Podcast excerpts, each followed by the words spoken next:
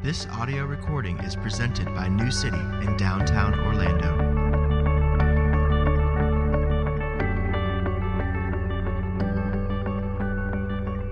This morning's scripture passage again is 1 Thessalonians chapter 4 verses 1 through 8.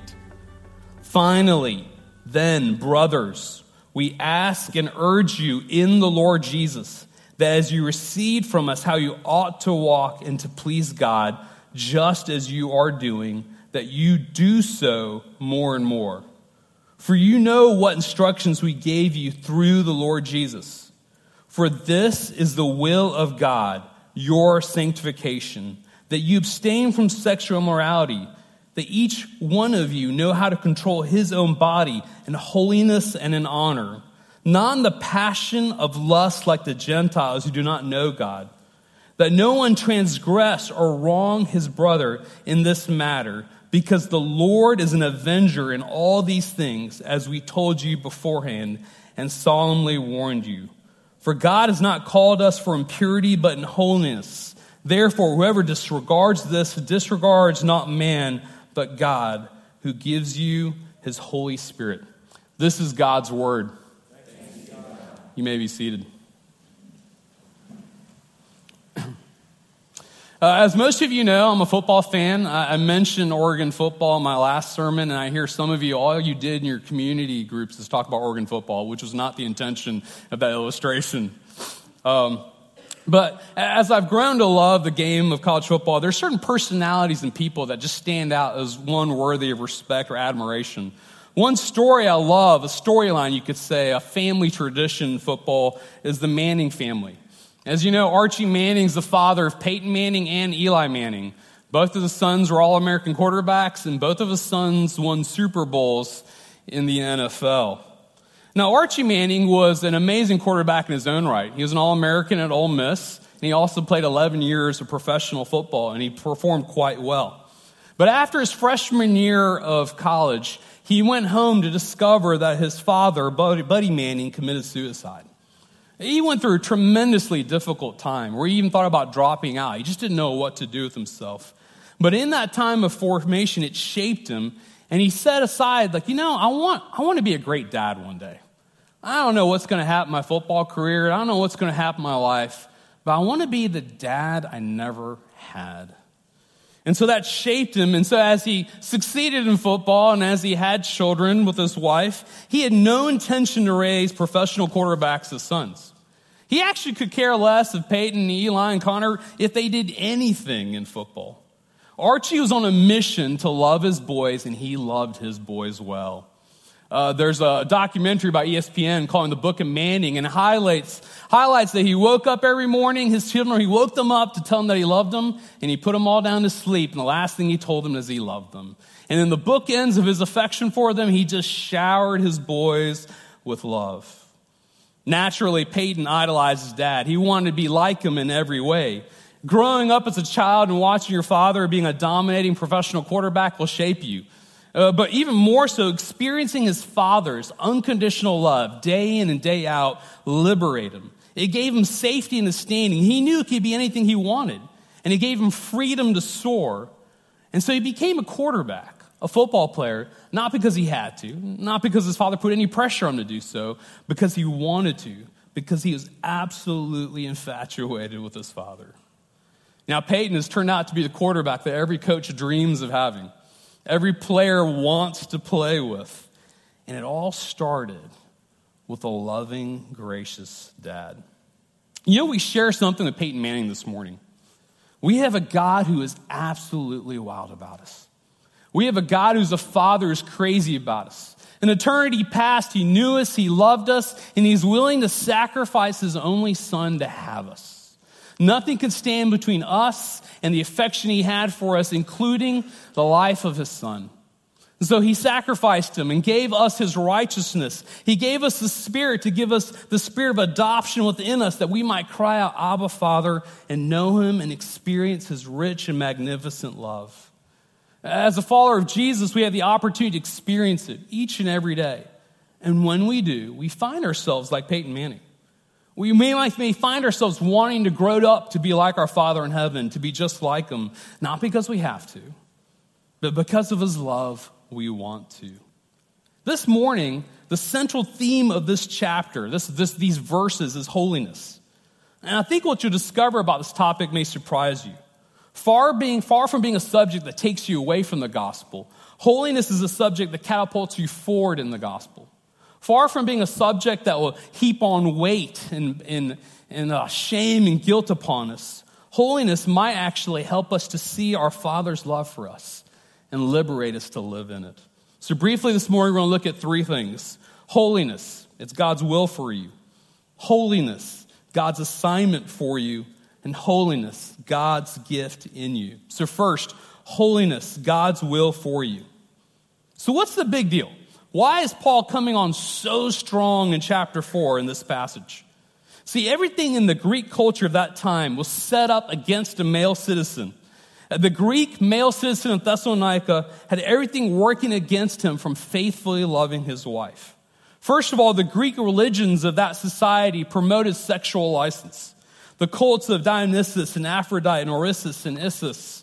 They encourage, even approve sexual activity with multiple women, including religious prostitution. Secondly, the men in that society were, having, were used to having many sexual partners, and there was a lot of confusion with the women in their life. Let me describe how. First, every Greek citizen, every male of Thessalonica had a wife. He, his wife was chosen to help him with his place in society.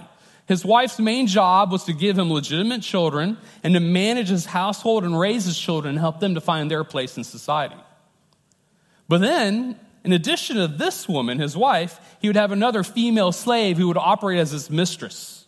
This woman would be his intellectual equal. This woman would be his sexual partner. This, this, this woman would be his friend and confidant. If that was not enough, the average run of the mill typical Greek citizen of Thessalonica also had a concubine. This woman existed for his sexual pleasures and appetite. And if that was not enough, the average Greek citizen also regularly visited prostitutes, which was part of his regular diet in his worship of the various cults he was involved in. As you can see, the women in his life were at the object of his disposal, and he was responsible to none of them. Naturally, you could see why Paul is a little riled up. he starts out in verse 1 Brothers, I told you this before, I'm reminding you now, we're not doing this. We're called to something so much greater. See, biblical Christianity was countercultural. It was revolutionary for its time. It's saying, hey, we're going to treat women with dignity and honor as image bearers of God. I'm going to give a new paradigm for you. Actually, it's an ancient one, and it's called love, and it's called sacrifice. But now look at what Paul does in this passage. He doesn't dive into the, a lot of these particulars I just mentioned. He actually starts big picture. And this is really important because he gives us the main idea. Look at verse 3. For this is the will of God, your sanctification. See, their sanctification and holiness was Paul's primary concern in this passage. Hagiasmos is the word here. It's the process of sanctification. It covers everything from conversion to glory. Sanctification uh, starts with the very process where God regenerates us and makes us new and gives us His Spirit and gives us faith and repentance. And from that point forward, sanctification is the process where the Holy Spirit makes us more and more like Jesus, where He's renewing us day by day into the image of Jesus until one day we share the glory of Jesus in the new heavens and new earth. Now, this is the will of God. The same word is translated two more times in this passage as holiness. You see, God's on a mission. His mission is our sanctification. His mission is our holiness. His mission is to make us absolutely breathtaking like Jesus himself. And this is his will for not only church in Thessalonica, but it's his will for us to be like Christ in every way. Think about it. One of the privileges we have in this church is doing city Bible readings. We go through all four Gospels every year. And look at the beauty and the grandeur of the life of Jesus. Look at his humility. Even though he's God himself, how he depends on his loving Father, how trusting he is in his Father's love and commands, how strong he is in these dicey situations where people are trying to kill him and use him and manipulate him. Look at his compassion with those who are weak and defenseless. Look at his justice for the powerless and disenfranchised. Look how prayerful he is. How he longs to be with his heavenly Father, enjoy him, and receive his love. Look how fun loving he is. He loves to have a good time, and everyone loves being with him because the party is wherever he is. Look how courageous he is with religious professionals that would rob people of God's grace. Look how amazing he is with great, and great he is with kids. Anytime he saw them around, he wanted to bless them enjoy them, hug them and squeeze them. He just loved kids. Look how thoughtful he is with his friends and his disciples. But most of all, look how he enjoys the rich, satisfying approval of his Father in heaven. He knew his dad was wild about him, and he loved to just soak in that love. And God's on a mission. God's will for us is to be like Christ, this Christ, in every possible way. Now, this is God's will for you. And so then let's backtrack to verse 1 and see how he starts off the section. Finally, then, brothers, we ask and urge you in the Lord Jesus that as you receive from us how you ought to walk and to please God just as you're doing, that, as, that you do so more and more. The ESV is so hard to read. Again, this is not new for them. They've received authoritative teaching on how to walk. If you remember from Thessalonians chapter 2, verse 12, he said, We exhort each and one of you, encourage you, and charge you to walk in a manner worthy of God who calls you into his own kingdom and glory. Paul is literally pleading with the church of Jesus Christ, urging them to walk in a manner worthy of God. He's trying to spur them forward in their current practices. He wants them to excel more and more in pleasing God. He wants them to hit the accelerator and go forward in what they're already doing. You see, for Paul in this passage, pleasing God is holiness, where the personal interests of our Father in heaven become our personal and primary ambition. Now, if you're like me, pleasing God may give you the willies. That's a technical term for the heebie jeebies. It makes you nervous, it makes you apprehensive. You see, for a lot of us who've been in the church for just a little while, pleasing God has been co opted by the religious. Pleasing God is a phrase that brings up bad memories or bad patterns where you feel this need to prove yourself and somehow earn God's love even though it's fully ours. And so it creates questions when we heard things, terms like pleasing God. We start second guessing Paul. We think, wait a minute, Paul, I actually understand the gospel because of you. In the gospel, I already have the pleasure of my Father in heaven. In the gospel, J- Jesus died for me and he gave me his righteousness and he took all my sin and shame. And so now in the gospel, my Father could not be more pleased with me than he is right now. So then, Paul, why are you telling me to please God? How do I please the one that's already pleased with me? This doesn't make sense. Why are you doing this to me, Paul? I think Jesus can help us with our confusion about pleasing God. Look at Jesus at his baptism. After 30 years of living life, he began his earthly ministry. And he began his earthly ministry in a really odd way. He went to the Jordan River where John the Baptist was facilitating a baptism of repentance. Basically, John the Baptist, his job was to get everyone ready for Jesus, and he was baptizing people because they needed to get, re- get straight and get ready for God. So Jesus shows up, and John the Baptist is like, What are you doing here? I can't baptize you. He's like, Yeah, yeah, yeah, just go ahead and baptize me. Meaning, even then, Jesus was representing us. He had nothing to repent for, but he was already repenting on our behalf. And so, John the Baptist, he reaches down to the waters of Jordan and he pours them over the head of Jesus. And then suddenly, the most tremendous moment happened. The heavens burst forth. God could not contain himself. There was a father in heaven who absolutely adored his son and he just had to speak. He was so proud. He, he boomed out. The sky broke open. The Spirit of God descended upon Jesus, and everyone could hear the Father speak when he said, You are my beloved Son. With you I am well pleased. Jesus enjoyed perfect standing, perfect love, and perfect relationship with his Heavenly Father. Now, this impacted the earthly ministry of Jesus he lived in, was satisfied, and shaped by the pleasure of God, and it shaped his intentions. And so look at what he says in John chapter 8. I do nothing on my own authority, but speak as the Father taught me. He who sent me is with me, and he's not left me alone.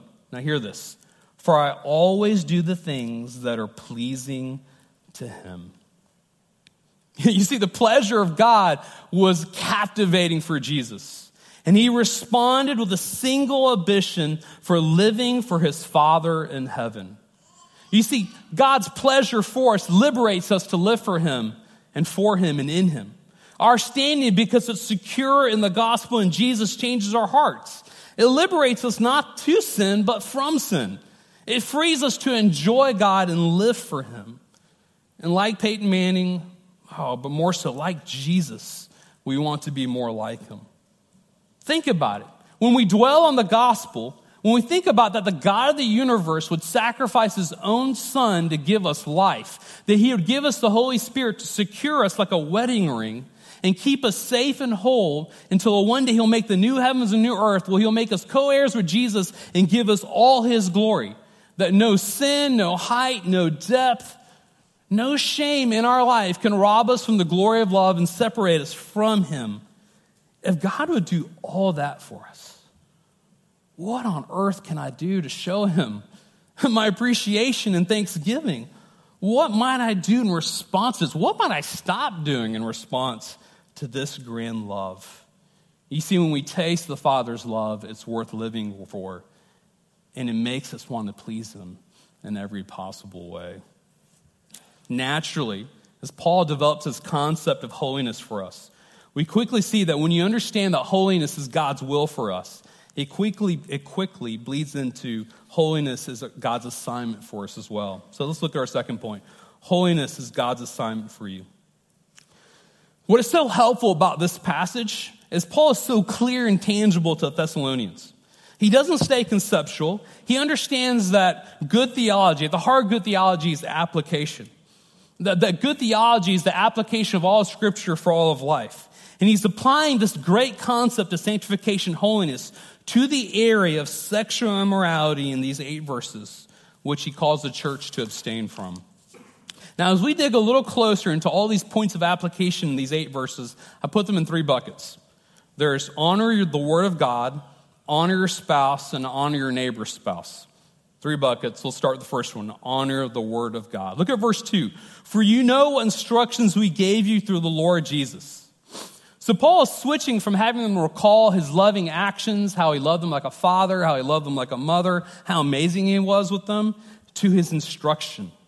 He's having them remember, be reminded of the repetition of the God's word that was given to him, and these reminders and repetitions are essential for them. Now, verse 2 says, For you know what instructions. Instructions is too light of a word. It actually should be translated commands. And then look at these commands that we gave Paul and his fellow servants were messengers. They're delivering the mail. They were not creating the mail. They had their blue uniform on. What they received from authority of the Lord Jesus Christ, they delivered to the church. And through the Lord Jesus, the NIV translates better. It's with more force with the authority of Jesus. All right, so let's, let's make this tangible for us. How do you respond to the authoritative teaching of God in areas you don't want to hear it? Think about it. We all have areas in our life that need radical transformation, do we not? We all have areas that need sanctification. We all have areas where we're terrified other people are going to see. We hide in those little shadowy places. We all have areas that we need the, the Holy Spirit to come in and transform because we feel powerless in them. So, what does it look for, like for us to honor the Word of God in that area? Do you listen to the Word of God in those subject matters? Do you listen to it over and over, recognizing you need the reminders and the repetition? Do you allow it to be repetitive? Do you lean into the reminders? Do you allow the Word of God to be authoritative? Is God the ultimate arbiter of truth in your game plan for who you are and where you're at? I mean, if you're like me, sometimes we're like Eve in the garden. Like, do I eat this fruit or do I not eat this fruit? We become the ultimate judge and the arbiter of truth. We begin to weigh in one hand God's word, and then we begin to weigh in the other hand our desires, our affinities, and our will. Do we submit to the marching orders of Jesus? You know, when we look at our assignment in holiness, it begins with the Word of God. How we handle it has huge ramifications. And if we're going to have any success with our assignment, it starts with honoring the Word. But then Paul takes it up a notch with the church of Thessalonica. He wants us to honor your spouse. Paul puts in the negative and the positive. Let's start the negative. Paul does not want them to be ruled or controlled by their lusts. Look at verse 5. Not in the passion of lust like the Gentiles who do not know God. So, not in passionate lust. In the Greek, that's in pathei epithymias. Now, uh, Ted loves to talk about inordinate desires and epithymia. So, anytime this word comes up, he's told you over and over what this word means. It's a fantastic word. It deals with inordinate affection. Not affections are bad themselves, but when we make it inordinate, we make it life ruling, when we give that affection or that object a total rule in our life. And so, what, what Paul is doing here is like, I don't want you to have inordinate passions. Sexual desires in the Bible are a good thing, but not unbridled sexual desires that create burning passions that rule you. Thessalonians, just look at your neighbors who don't know God. See the harm in their life from having unbridled, passionate lust, inordinate sexual desires that are ruling them. Okay, it's nothing new for most of us in this room. Now, look at the positive of what he says there as far as honoring your spouse.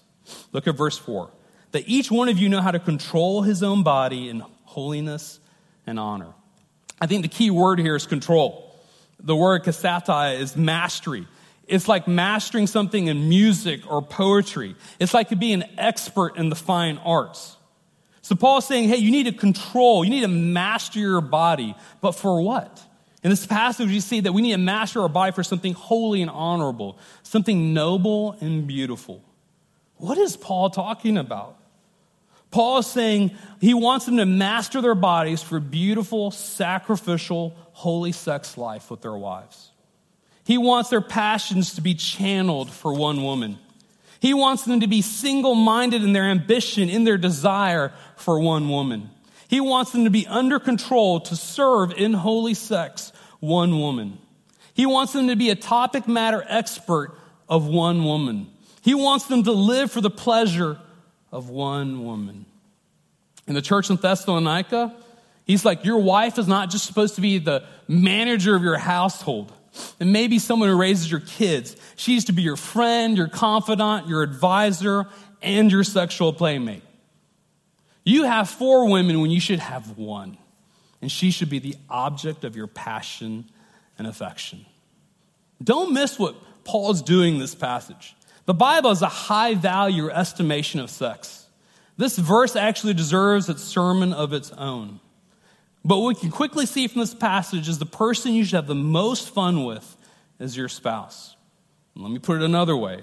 Paul is helping the Thessalonians to understand that their passions are to serve their spouse, and their enjoyment and fulfillment of sex is tied with serving their spouse in the most brilliant and extravagant ways. Two points of application for us. If you're married, are you a topic matter expert of your spouse? Have you mastered your body to serve him or her? Are your passions channeled, single minded to serve your spouse?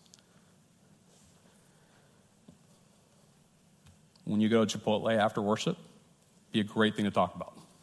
Although, since the rest of church will be there, you probably don't want to talk about that then. But at some point tonight, this would be something fantastic to talk about. Right now, a third of you in this room are like, my spouse does not love me this way. What do I do? Well, you can go hang out with your community group leader. If their marriage isn't all that great, come find me or Damien. We'll, we'll have a great time hanging out with you, trying to figure out what we can do, but this is of essential, paramount importance. It's part of your holiness. this is God's assignment for you. If you're not married, are you controlling, are you mastering your body to serve your future spouse? Are you exhibiting self control and saving yourself and preparing yourself to serve and channel your passions for the one God is going to give you. The third bucket, the third assignment of God's holiness for us, God's will for us, is to honor your neighbor's spouse.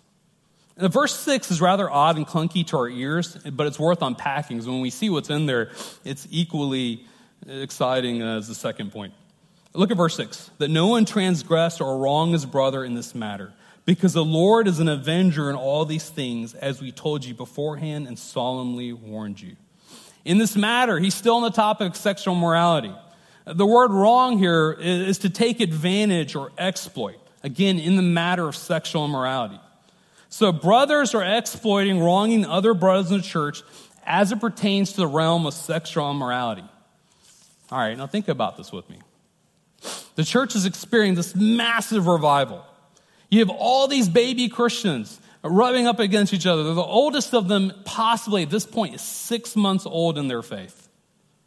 Now think about it. All these intimate meetings they're having in their homes for prayer and support, where both genders are present and they're supporting each other and helping each other in the gospel.